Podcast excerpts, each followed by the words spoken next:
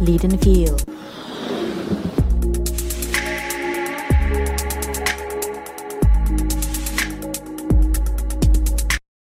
Hey everyone! In this episode, I would like to discuss the loneliness when you're a leader or manager, especially within an organization, climbing your way up high. Sometimes that I would have never thought but once you realize that and manage to name it, it was very useful to be aware of that. So, does it spark your interest? Get yourself comfortable and let's dive into it. Loneliness. I guess that feeling is so subjective, right? To start with, very unique to us all, and some of us feel lonely in some situations, some barely feel it. Um, and yeah, loneliness is still also happens at work in my experience of coming from my experience. So, however, after sharing that with some of people around me, and yeah, big high five to finally opening up to my colleagues, I noticed I'm not alone with being lonely. And barely anyone speaks about it, and at least not often enough, in my opinion. So I decided to devote one of the episodes for that.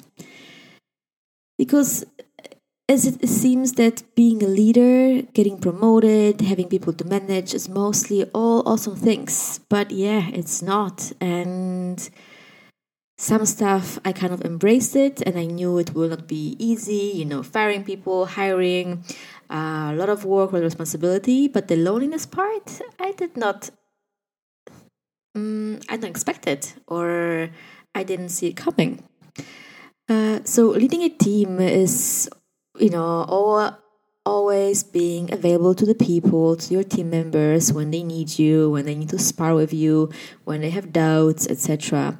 And you would think you would do the same with your own manager if you've got anyone above you, but you know, especially when you end up reporting to a director or to a CEO. It just doesn't fully happen. You have very limited agenda and time, and um, yeah, and you also don't want to fully disclose, right, what you're slacking with, or you just simply don't want to bother the other person with your stuff, or even sometimes maybe something personal that's bothering you. So yeah, you get to be stuck in the nimbo between one layer so called below you, and the other layer above you. And there's not so many people in the nimbo area, especially in your domain of expertise, right? Usually just one team of your expertise in the organization, and there's no other manager or a head of the department or a team lead than just you. So, in a very dry, shortcutted way, people below you expect your availability, support, and knowledge and people above you need your deliverables, right? Your results and your targets and your KPIs. Oh, damn it. yeah. So, where is the space for you to share your ideas, concerns, self doubts, how do you prepare this big kick-ass ass strategy for the next year? Or how do you present this amazing innovative ideas which will change the world and um, yeah bring the company to the next level? By the way many times i was like how the hell can i know how many members clients customers would we get by next year? Or what kind of targets what kind of budget will we need and will we spend like, I don't know about you, but I would always laugh inside when I see those fancy target estimations, like where no one can tell actually the future, anyways, right? And then every month passes by and you gotta adjust your target here and there. So, yeah, so how do you end up there? And what do you do where everything is expected of you to to to to be delivered, right? And know all the answers. So, yeah, well, you do it by yourself mainly. And I'm not talking about, you know, that you don't share this with your team, you don't include them, or your manager, or you don't delegate. But it's still quite a lonely process from my experience of feeling responsible, feeling the ownership, and keeping confidential information, keeping the bad news until they can go public, etc. And yeah, many times I felt schizophrenic, knowing already what's gonna happen to the organization, but my team couldn't know it by then yet. And yeah, it may seem cool that you have all the information, all the access to information faster and earlier, but it's also quite a burden, right? Uh, and I'm just not amazing and very and very good at pretending all is fine. And at least it also just costs me a lot of energy to keep pretending. So, having worked for a few startups slash scale ups already, where the future is like more than uncertain, I experienced quite a few shakeups already, where due to a crisis or a financial situation, I was basically giving a list of people to fire. and geez, right? It's like, hey Maggie, you are the boss of the team. Here are a lot of lot of people. That's you know, uh, that sucks, but you gotta do it. Good luck. So yeah, I could decide, you know, when and how uh, to do that, but still, you know, keeping my face up until that moment and keep running the team, gosh, I don't recommend it. Or even worse, you know, giving a number of FTEs, you know, headcount, you need to decrease your team with by next month. And then you gotta pick so that the numbers would match and then deliver the message. Jeez, yeah, and even worse, there's no good way, right, to let person go, but that I will cover in another episode. So yeah, like these moments, I think you can't escape from being lonely, and I think it's just part of the game.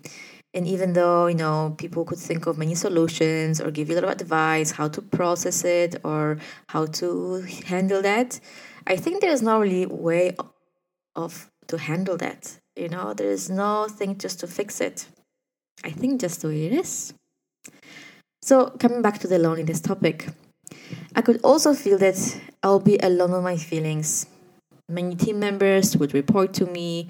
We would usually become pretty close colleagues or even friends that I have until now. But then I would finish that meeting and be left with many things to process from that conversation you know a lot of um, insecurities a lot of uh, celebrations yeah basically everything right it, the one-to-ones in my opinion should not be only about you know dry work deliverables and tasks i think it's all about making sure that uh, your employee is happy right and your team member is fully aligned and motivated to do the job and then multiply it by, for example, 10 people if your team was this size.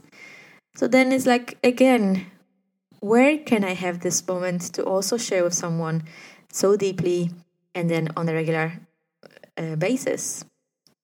Basically, not much, I believe.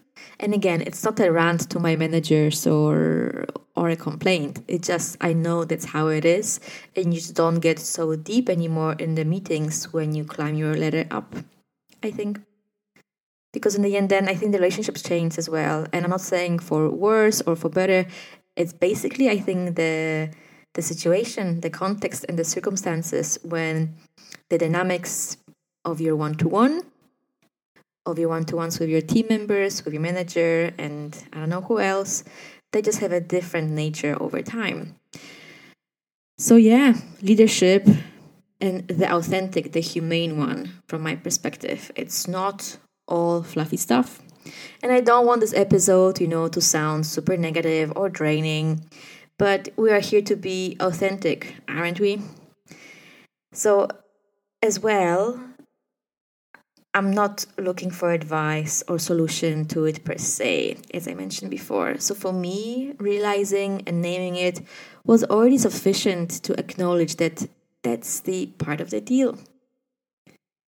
But then later on, I also opened up a bit to other leaders in my organization from other teams and departments, and I realized, ironically, indeed, we are not alone in it and yes, topics might dif- differ, problems might not be the same, and dynamics of the departments might not be exactly the same.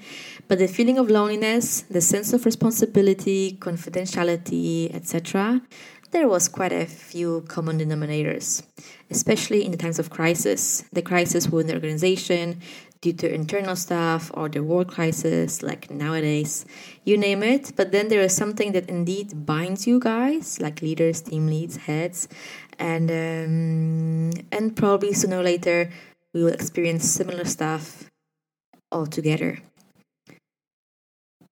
And I think we don't spend enough time to reflect on it. We don't book enough time in our busy schedule, busy agenda, just to make a downtime. Like devote part of your time to reboot, restart, acknowledge what happened the day, embrace whatever you're feeling, and however things are affecting you around you. And yeah, leaders are also humans, right? You're a human too, not a robot, not a soulless creature. And it can just be lonely out there.